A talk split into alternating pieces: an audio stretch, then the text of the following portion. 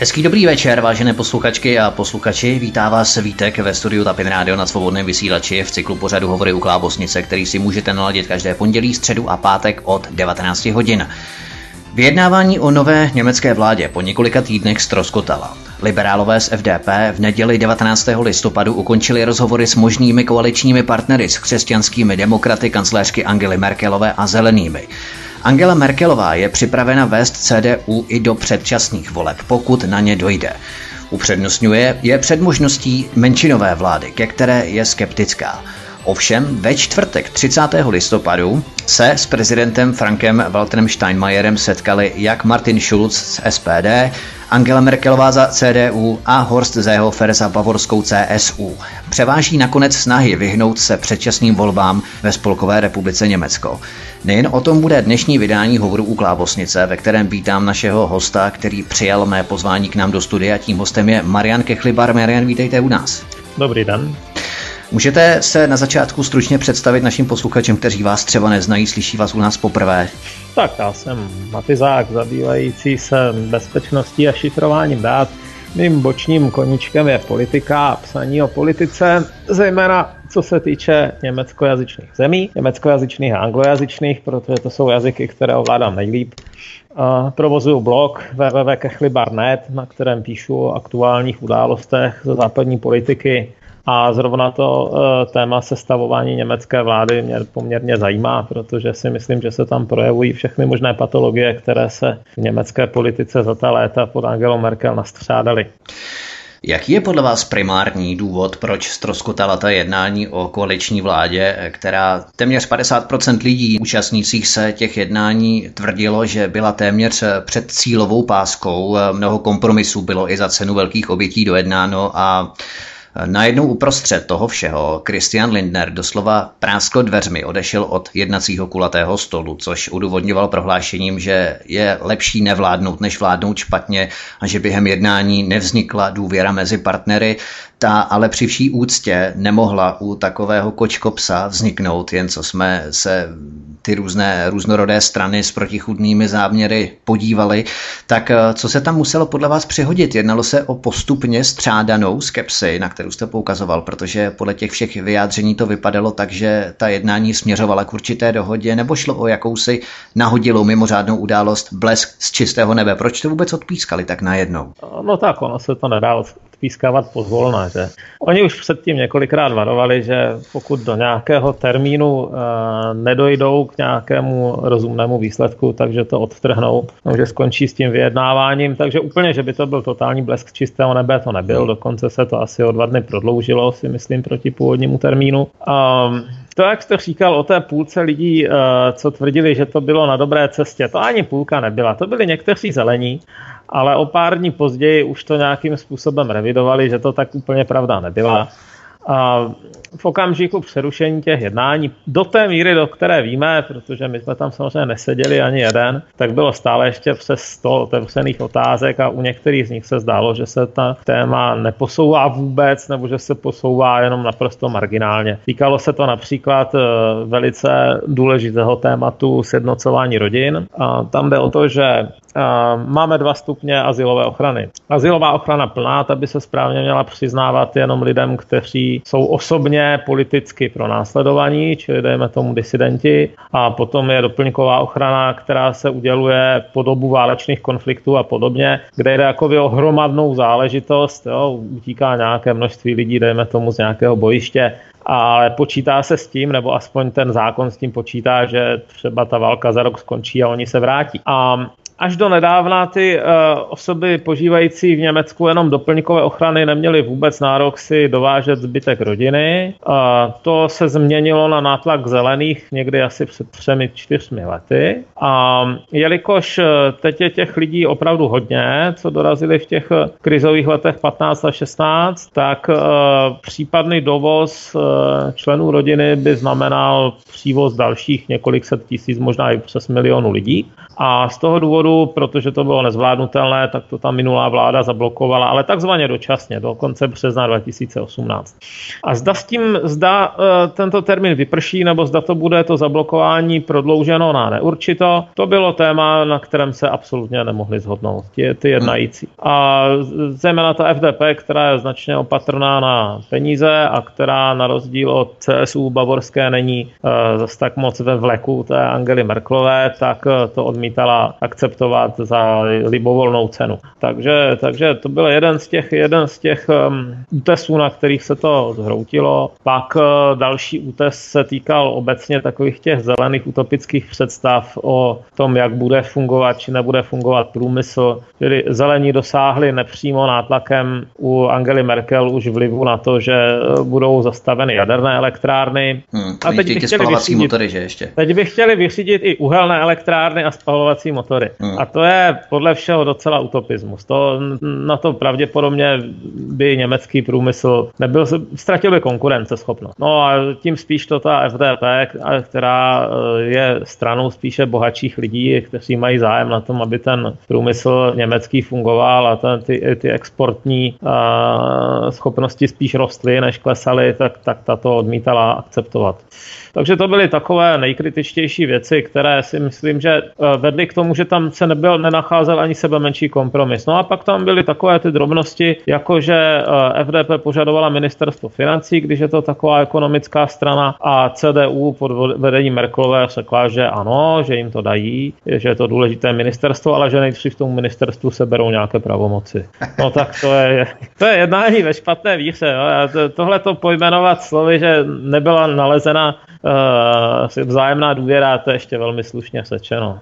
Já když jsem se bavil ještě s Petrem Bystroněm, tak on si dělal legraci, že eh, totiž Bundestag, vždycky první Bundestag po volbách zahajuje nejstarší jeho člen a jakmile se ukázalo, že ten nejstarší člen byl profesor z AFD, tak se najednou usnesli na tom, že Bundestag bude zahajovat nebo parlament bude otvírat člověk, který i nejdéle slouží v tom parlamentu, aby se vyhli té snaze v podstatě tuto pravomoc delegovat na někoho z AFD, takže to jsou skutečně demokraté demokraté, oni si v podstatě dělali legraci, že tuto možnost eh, nejstaršího člověka, ale zároveň člověka, který nejdéle sloužil v německém parlamentu Bundestagu, tak eh, ji využil jakýsi Hermann Göring v roce 1933. Eh, je pravda, že oni, že německá politika se srovnala do naprosto bezobsažné záležitosti.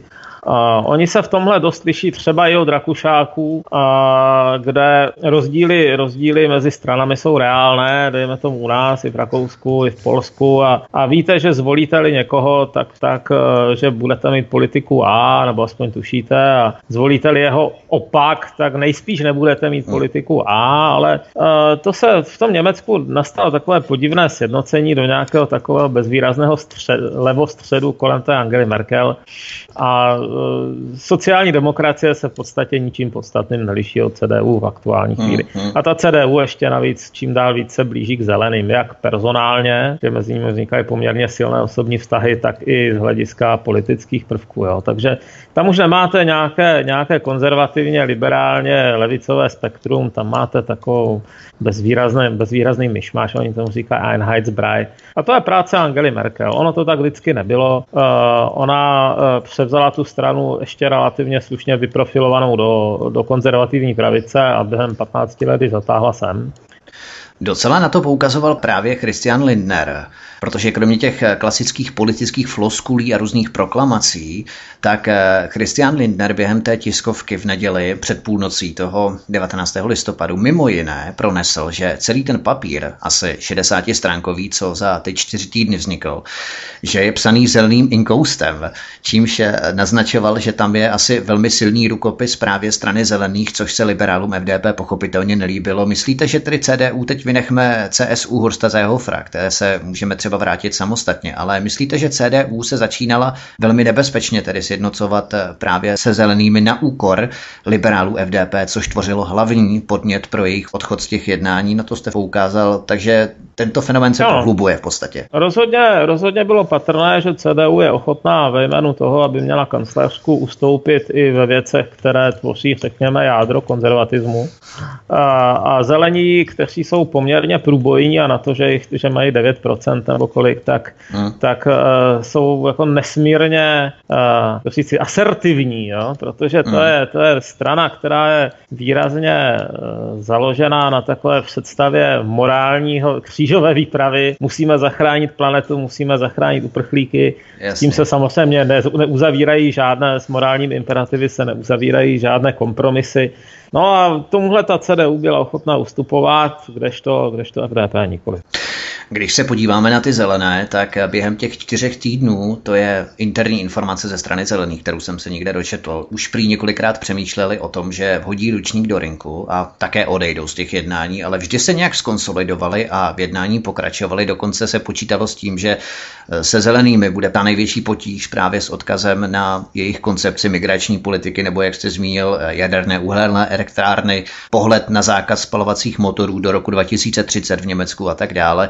Přesto liberálové svobodní FDP byli těmi, kteří odešli od jednacího stolu, ale chtěl bych se zeptat, jaká vina za zkrachovalá jednání jsou kladena Angele Merkelové, protože ona bývá tím mainstreamem vnímána jako konsenzuální politička schopná vyjednávat kompromisy, přivést různé strany k jednacímu stolu. Začíná vznikat třeba i v samotné CDU nějaké nespokojené křídlo, které by jí vytýkalo, že teď se jí to úplně nepovedlo, nezvládla to. Ona se především těch jednání nějak příliš neúčastnila. To je, um, taky záleží na tom, eh, kdo klade komu nějakou vinu. No tak samozřejmě levicový tisk klade vinu Lindnerovi, ale širší populaci bylo spíš jasné, že se snaží o kvadraturu kruhu, že tohle to nelze dát dohromady. A mm, ta Angela Merkel se tam příliš nezapojovala do těch jednání, když už tak způsobem, který byl spíš kontraproduktivní, mhm. třeba tím, eh, že jak se jednalo o takzvané soli, to je daň, která se vybírá na západě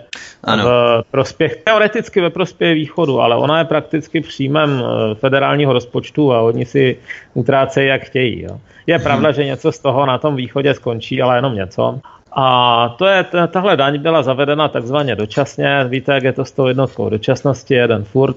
Takže ta FDP, která má silný, silný základ uh, voličský mezi bohatšími západními Němci, uh, kteří platí tuhle daň v největší míře, tak chtěla tuto daň během následujícího volebního období postupně uh, zrušit. Každý rok ubrat až v čtvrtý rok by nebyla žádná.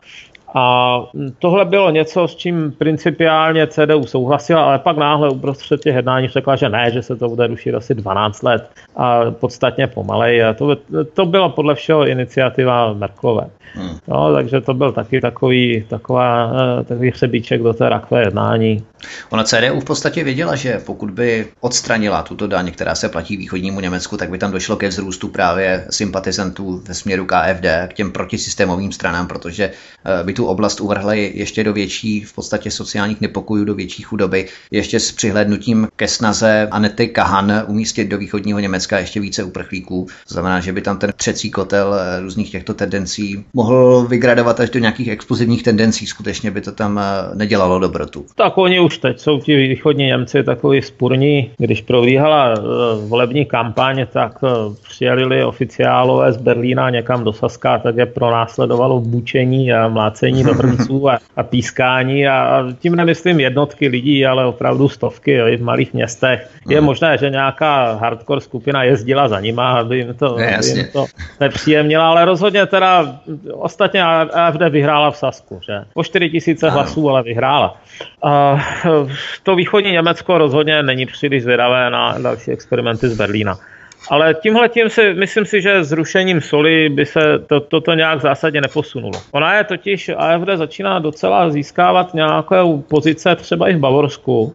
Bavorsku, teď jsem se díval na poslední průzkum, eh, který přisuzoval v Bavorsku 14%, což je docela dost. Mhm. A, a eh, to je zrovna země, která naopak tu soli ve vysoké míře platí. A, a je i nespokojená s tím, jakým způsobem se používá. Jo. Byl takový tradiční třeba spor mezi Bavory a Berlínem, že město Berlín dávalo lidem zadarmo školky, kdežto Bavorsko samotné si to nemůže dovolit. A, a ti Bavoráci protestovali, že vlastně doplácejí na na velkorysou sociální politiku Berlína, ačkoliv sami si to nemůžou dovolit. Takže, takže uh, myslím si, že co se týče rušení soli, tam ať, ať udělá cokoliv, tak to nějaké protisystémové strany posílí. Jediná otázka, která je, je, jestli to, jestli to posílí uh, na tom západě více FDP nebo více AFD. S FDP jsou ochotní se bavit, ten zbytek s AFD zatím ne. Myslíte, že bojuje Angela Merkelová o politické přežití, jak o tom píše třeba například eh, Spiegel Online, ale třeba Wolfgang Schäuble, Předseda německého Bundestagu má naopak za to, že se nejedná o žádnou krizi, ale naopak o šanci, o zkoušku a jde o to, jak tu zkoušku Německo ustojí. Ke které z těchto interpretací variant byste se přikláněl vy? Tak já soudím, že uh, paní Merkel je hlavní příčinou, proč se nechce sociálům do velké koalice, že tam ani nejde o, že už nedůvěřují jejímu vedení. Jo? Tak jak eh, ty, ty poslední čtyři roky, kdy s ní spolupracovali, tak na to doplatili tím, že ona jim přebrala všechna možná témata, třetinu voličů a, a, a oni nemají jak se proti ní vymezit. Takže ačkoliv v tom moc eh, hlasitě nikdo neříká, ten hlavní, hlavní středobod toho, proč ta jednání zatím nedopadla, je, je právě osoba Angely Merkel. Ona sama se podle mého názoru zevnitř CDU nemá zas tak moc čeho bát. Ta strana je dost, um, jak to říci... Utmelená. No, možná spíš ušlápnutá. Ale, ale uh, má uh, čeho se bát, uh, co se týče uzavírání koalice, protože případě, že by měla menšinovou vládu, tak uh, bude muset každý jednotlivý problém, každou jednotlivou záležitost vyjednávat Bundestagu a to je pro ní naprosto nezvyklé, protože uh, ona byla zvyklá vládnout tak víceméně mimo Bundestag. Tam se, tam se v minulých letech akorát, akorát šéfové straničtí nařídili, o čem se má hlasovat a hotovo. A uh, kdyby a ta velká koalice SPD, podle mého názoru ta SPD bude mít s ním velký problém. Tam na vrchu samozřejmě samozřejmě je dost lidí, kteří by se těšili na ministerské posty, hmm. ale ta uh, voličská členská základna je velmi silně proti a dává to hlasitě najevo. Neustále čteme, jak chodí výzvy od mladých socialistů a od jednotlivých místních organizací, že už nikdy s Angelou Merkel, ale nikdy velká koalice, nebo minimálně letos ne. Hmm. A kdyby se to někdo pokusil prosadit na sílu, tak si myslím, že dojde k vážným rozbrojům v té straně. Co se týče ještě Angely Merkelové, tak to nebyl jenom Spiegel online, ale třeba i Berliner Zeitung napsal, že v okamžiku, kdy Christian Lindner, předseda FDP, nechal vybouchnout sondování Jamajky, začal konec kancléřky Angely Merkelové, neboť cokoliv se nyní stane, ať jsou to nové volby, menšinová vláda nebo opět velká koalice, tak v každém případě je Angela Merkelová kancléřkou na odvolání. Ztratila svou moc. Takže jak vehementně německá média silvestrovsky nebo řekl bych kolínsky podporovala Angelu Merkelovou dosud, zaznamenáváme určitý odklon nebo ochlazování stavu médií k CDU všeobecně? No tak v těch médiích to zase tak extra vidět není. Samozřejmě je ta situace jiná než v roce 2015, ale on tam určitý pokles těch pomyslných uh, osobnostních akcí už nastal předtím. Já si myslím, že, že v současné době ta kancelářka stále ještě bude bojovat o přežití a to svým oblíbeným stylem, kterému já říkám alternative loss, který je založen na jejím oblíbeném slově alternative loss, čili jako koho chcete místo mě. Jo. Hmm. A samozřejmě uh, je možné, že tímhle způsobem třeba další rok udělá. Myslím si, že čtyři roky ne. A pokud se podíváme na osobu Christiana Lindnera, tak eh, o co mu vlastně jde? Teď eh, s čím hraje, s čím počítá, na co sází nebo s čím kalkuluje? Protože Může se mu tento politický hazard nějak vyplatit, protože on tvrdí, že si stojí za svými principy. Jak víme, v těchto politických jednáních o principy ani nějaké ideje nebo vize nejde, v nějakých zákulisních jednání, tam jde o nějaké principy až v poslední řadě. Takže neposilují si liberálové pozici ve směru k případným předčasným volbám, aby se ukázali jako ti siláčtí politici, kteří voliče nezradí a radši si jednání odejdou, i když ty bleskové průzkumy, které byly aplikovány následující týden, nasvědčují tomu, že CDU a SPD získali plus jeden procentní bod, zatímco FDP jeden procentní bod ztratila, takže ti lidi tomu nejsou příliš nakloněni. To nemá moc smysl zkoumat podle jednoprocentních posunů. To je strašně málo. Hmm. A Rindler se skutečně snaží o to působit jako člověk, který má nějakou integritu. Což je právě pro tu německou politickou scénu už velké překvapení. Tam tohle už nebylo zvykem. E, říkal jste, že principy jde v poslední řadě, ale aspoň, aspoň v té poslední řadě by o něm mělo jít. Jo. Hmm. A to, jak fungovala ta velká koalice za, za poslední čtyři roky, tam už nebyla ani ta poslední řada. To byl hmm. čirý, čirý pragmatismus,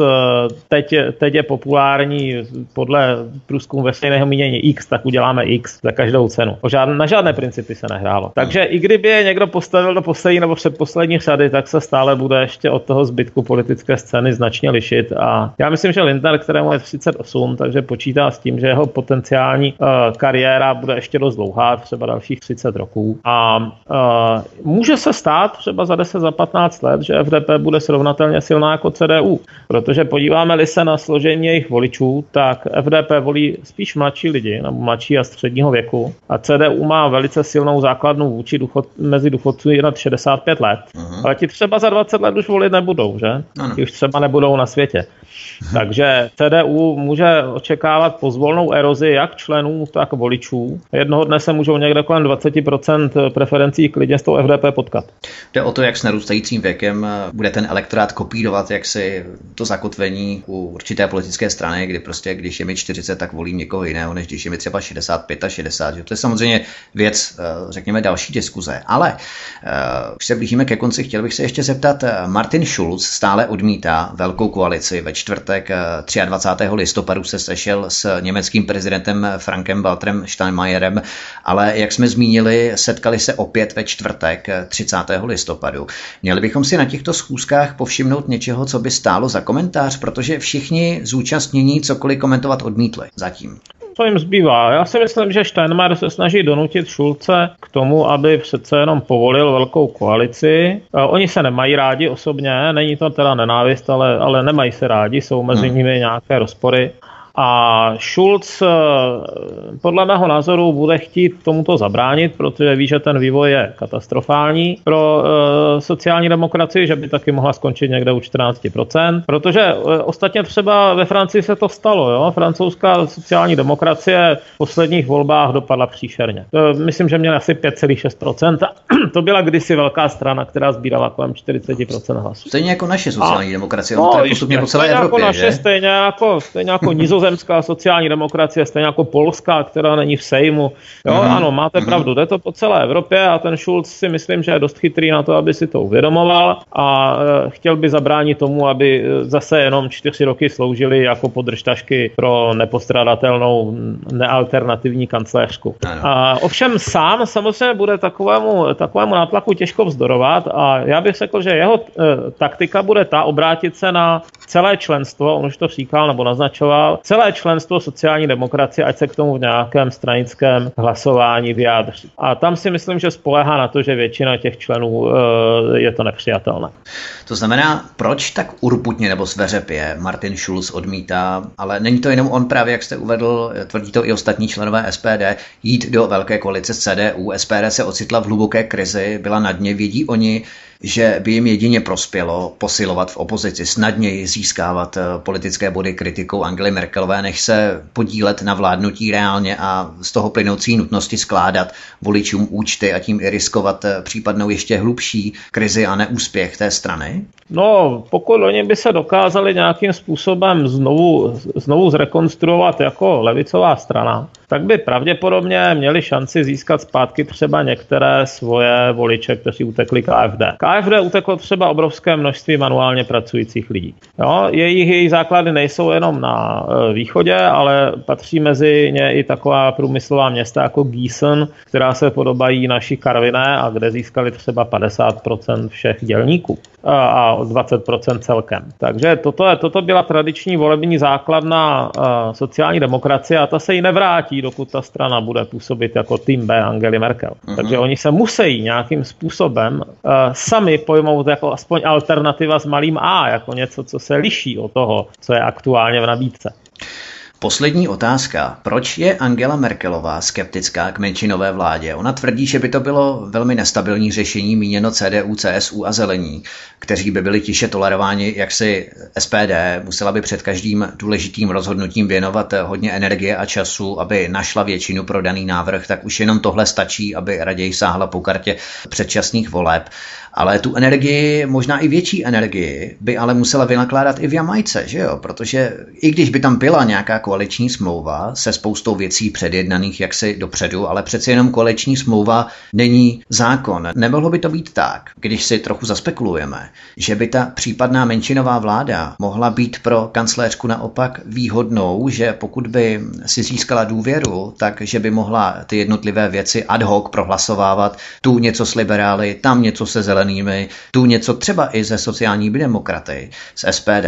Nepředstavovalo by to tohle pro ně určitou jistotu naopak třeba? Myslím si, že to nesedí k její osobě politické.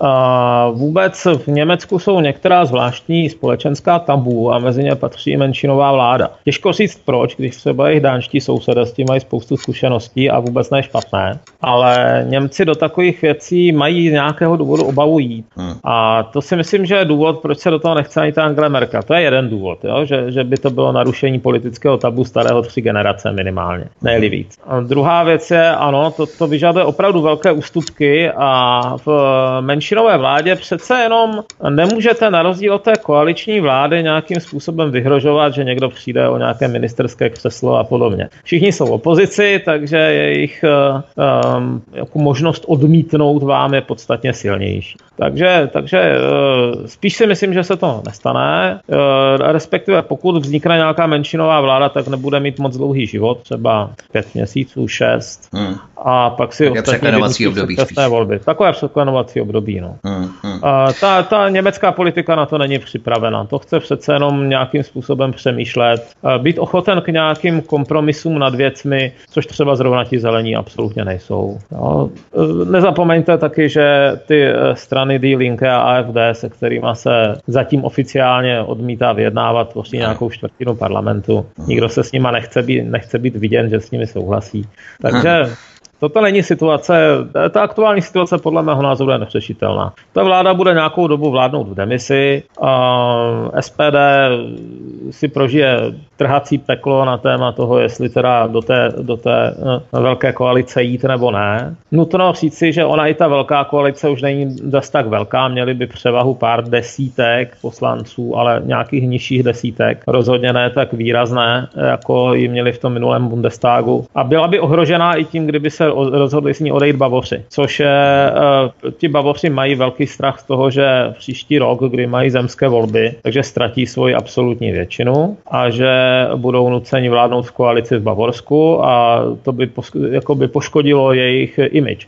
Oni byli vždycky vnímáni jako ta státotvorná bavorská strana a pokud uh, budou tam jednom, jedním z mnoha, tak uh, nemusí nikdy ty pozice zpátky získat. No a ty současné průzkumy veřejného mínění ukazují, že zejména to bavorské obyvatelstvo je velmi nespokojené s, s velkou koalicí a podobně a že podpora CSU klesá někam k 37-35% a to je scénář, kterého oni se velmi bojí a kteří a navíc eh, ten Hort Seehofer, který aktuálně stojí v čele CSU, zdaleka tam nemá tak jistou pozici, takže by mohla, mohlo dostat to, že bude nahrazen nějakým tvrdším jedincem, třeba Markusem Zödrem a ten řekne, že na něčem takovém se podívat nebude. Rozumím. Ono v podstatě víme, že na rozdíl třeba od České republiky, pokud by v Německu už vláda vládla s důvěrou, tak je velmi těžké svrhnout německou vládu, protože tam funguje ten mechanismus toho konstruktivního vyjádření nedůvěry, že? což znamená, že pokud by opozice chtěla svrhnout vládu, musí mít automaticky novou